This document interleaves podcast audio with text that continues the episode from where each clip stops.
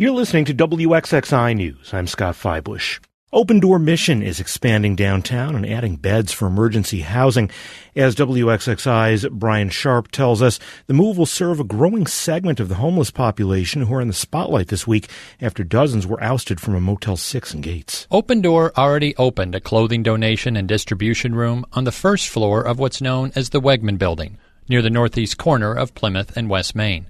The plan is to expand that into a full community resource center, including computer access, even shower and laundry facilities. Here's Open Door CEO Anna Valeria Iseman. Also, there's going to be plenty of rooms, classrooms, and things for, you know, little things like community groups uh, to meet in, offer support groups and classes, resources that will be able to really just be open access to the community to come in. That work should be done by spring. By the end of next year, they hope to begin transforming the remaining three floors to relocate administrative offices and a residential recovery center for men. That would free up Open Door's current building, a couple blocks away on North Plymouth, for emergency housing. Once finished, the operation would at least double the number of beds for all programs. But it's still not enough. Across Interstate 490 on South Plymouth, the county is proposing an emergency housing facility in a former hotel with even more beds.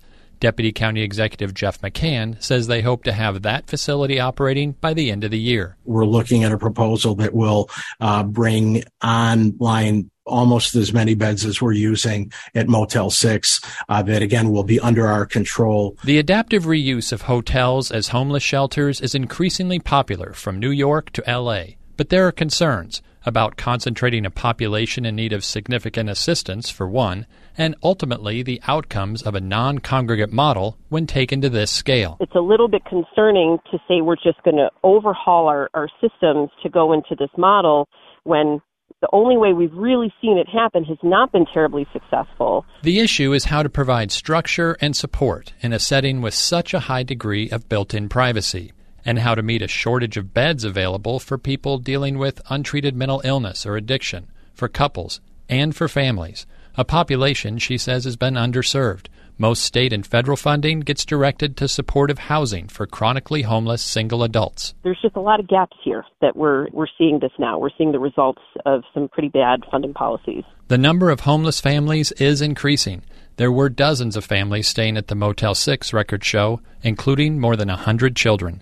Brian Sharp, WXXI News. Thursday was the first day of a three day strike for nurses at Rochester General Hospital. Hundreds of nurses and supporters picketed on the sidewalk in front of the building demanding safer working conditions and better wages.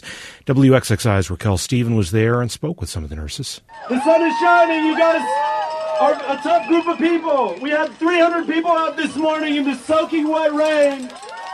Among the crowd of strikers was Abby Rice. She's a psychology nurse at the hospital, and it was pretty much an about face for Rice, who says she initially voted no for unionizing last year. Because um, I trusted the leadership team of RGH um, not to lie and to take care of its nurses and its employees. But since then, she's seen the conditions of her unit deteriorate.